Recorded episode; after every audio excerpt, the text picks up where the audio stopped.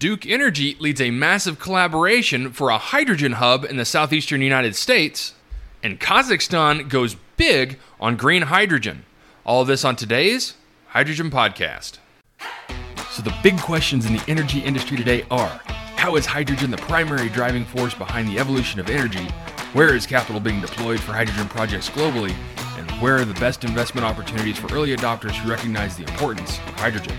I will address the critical issues and give you the information you need to deploy capital. Those are the questions that will unlock the potential of hydrogen, and this podcast will give you the answers. My name is Paul Rodden, and welcome to the Hydrogen Podcast.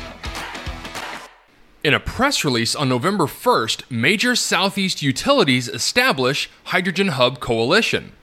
A newly formed coalition including major utility companies Dominion Energy, Duke Energy, Louisville Gas and Electric Company, and Kentucky Utilities Company, Southern Company, and the Tennessee Valley Authority, along with Battelle and others, announced on November first its plan to pursue federal financial support for a Southeast hydrogen hub. The coalition will respond to the recently announced funding opportunity from the U S Department of Energy, which includes eight billion dollars for regional hydrogen hubs and is part of the Infrastructure Investment and Jobs Act. One of the members of the Southeast Hydrogen Hub Coalition will include a growing list of hydrogen users from a variety of industries in Alabama, Georgia, Kentucky, North Carolina, South Carolina, and Tennessee. The coalition expects its membership to grow as news of the opportunity spreads and as interest in hydrogen intensifies. A hydrogen hub in the southeastern U S is expected to bring robust economic development benefits to the region. And hydrogen is attractive as an energy resource because it has immediate potential to accelerate decarbonization in the Southeast and across all sectors of the U S economy, including transportation, which generates the largest share of greenhouse gas emissions in the country. Hydrogen also is a dispatchable energy source, meaning it can be turned on or off as needed, enabling power companies to add more intermittent renewable resources to the energy system. Hydrogen may be poised to play a major role in addressing climate change and could be essential for each coalition member to meet its stated carbon reduction goals. For Dominion Energy, that means achieving net zero greenhouse gas emissions across scopes one, two, and three for all electric and natural gas operations by twenty fifty. And for Duke Energy, that means achieving net zero carbon emissions from electricity generation by twenty fifty. The company has interim carbon emission targets of at least fifty percent reduction from electric generation by twenty thirty and eighty percent reduction by twenty forty. Louisville Gas and Electric Company and Kentucky Utilities Company, along with parent company P P L, L G and E, and K U, has a set goal to achieve net zero carbon emissions by twenty fifty, with interim reduction targets of seventy percent from twenty ten levels by twenty thirty-five and eighty percent by twenty forty. Southern Company is looking to achieve net zero greenhouse gas emissions across electric and natural gas operations by twenty fifty, and T V A is looking to achieve seventy percent carbon reduction by twenty thirty and approximately eighty percent carbon reduction by twenty thirty-five. They are also aspiring to net zero by twenty fifty.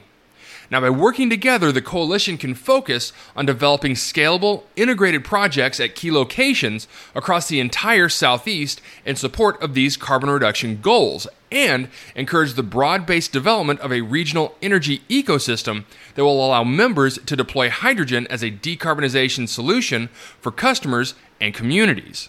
Okay, so we've talked quite a bit in the past about hydrogen hubs starting up in Appalachia, Texas, Louisiana, even up north in North Dakota. This is the first real opportunity we've seen start to form in the southeastern part of the United States. Now, really, it seems like this coalition is being led by Dominion Energy and Duke Energy, both massive companies when it comes to power distribution in the United States. And so when it comes to delivering energy to clients and customers, these two companies know how to do it and do it the best. What this press release doesn't say is where the hydrogen is going to come from. Now, with that being said, Duke Energy does have nuclear plants in the Carolinas, so it is entirely possible that they could use some of those nuclear plants to develop electrolytic hydrogen. But until more information does come out, I'm going to be keeping my ear to the ground to see just where they're going to be sourcing their hydrogen. Next, in an article from EurasiaNet, Kazakhstan makes a fifty billion dollars bet on green hydrogen. Best known as an oil and gas hub, Western Kazakhstan hopes to become a leading global exporter of clean energy.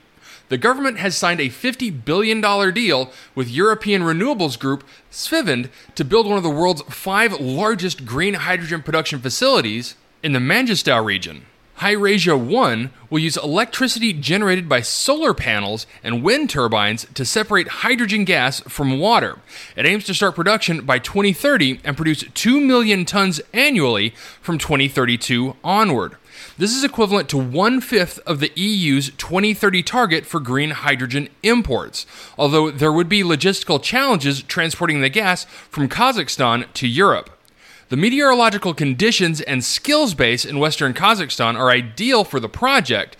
This according to Wolfgang Krupp, chief executive of Svevind Energy Group, which is behind Europe's largest onshore wind farm in Sweden and operates in Germany. He says Kazakhstan's Mangystau region offers very favorable natural resources. The wind conditions are very stable and strong, comparable to near-coast offshore wind parks. The solar radiation is as strong as in southern Europe, and the wide steppe regions are widely unused and sparsely populated. He also says, because of the experience as an oil and gas exporting country, there is a lot of know-how in Kazakhstan that will help to realize Hyrasia one. Now, production costs are also competitive. This again according to Krupp. The project will use wind and photovoltaic plants with a capacity of some forty gigawatts to generate renewable energy of approximately one hundred twenty terawatt hours annually, Hyrasia one, a Svevind subsidy company, explained in a statement. This energy will supply an industrial park with a capacity of twenty gigawatts located near the port of Kurik on Mangystau's Caspian Sea coast, which will produce hydrogen via water electrolysis. Hydrogen, when burned, emits only water vapor. The project can, quote, supply hydrogen on an industrial scale, the firm specified. Hyrasia one could become, quote, a supporting pillar for the hydrogen markets currently emerging in Europe, as well as in Kazakhstan itself and in Asian countries. No decision has been made on export destinations and routes, this according to the firm as they told EurasiaNet in response to emailed queries. Transport by pipeline is most cost-effective, but existing gas pipelines would have to be repurposed or the hydrogen mixed into natural gas. Transport by rail or ship is already feasible. The E U is an eager market for green hydrogen as it weans itself off of Russian gas. But Kazakhstan's main export route to Europe via Russia is currently closed because of the war in Ukraine. However, alternative routes are being developed through the South Caucasus, and the situation may be different by the time the project comes on stream. The shrinking Caspian Sea will be the water source for the hydrogen production. Hyrasia one was unable to specify how much water it would need, but would keep water withdrawal as low as possible because the sea must be used sustainably to protect the environment. The plant will create three thousand five hundred jobs during construction and eighteen hundred permanent jobs, this according to the president's office. That will become a region which is a hotbed of socioeconomic disaffection despite its oil wealth. The company will provide initial financing and is seeking long-term investors to build the project at a cost of forty to fifty billion dollars. The investment agreement defines economic and legal points on land and infrastructure access and unhindered movement of goods and capital and, quote, thus gives the project, which has already been in development for three years, certainty for investors. Okay, so an interesting move, and I think ultimately in the long run a smart move by the country of Kazakhstan. Now, as noted in the article, they are an oil and gas hub. And due to so much volatility going on between Ukraine and Russia right now, they're in a prime position to step up as an energy exporter for Europe and Asia. With that big caveat, as noted in this article, being the fact that they have to transport their gas through Russia to get to Europe. Now, while those transportation logistics are a huge concern, if they are able to work their way around those problems, this could be a huge bump for the country's economics and a great source of hydrogen for Europe. All right, that's it for me, everyone. If you have a second, I would really appreciate it if you could leave a good review on whatever platform it is that you listen to. Apple Podcast, Spotify, Google, YouTube, whatever it is, that would be a tremendous help to the show. And as always, if you have any feedback, you're welcome to email me directly at info at the hydrogen podcast dot com. And as always, take care, stay safe. I'll talk to you later. Hey, this is Paul. I hope you liked this podcast. If you did and want to hear more, I'd appreciate it if you would either subscribe to this channel on YouTube or connect with your favorite platform through my website at w w w dot the hydrogen podcast dot com.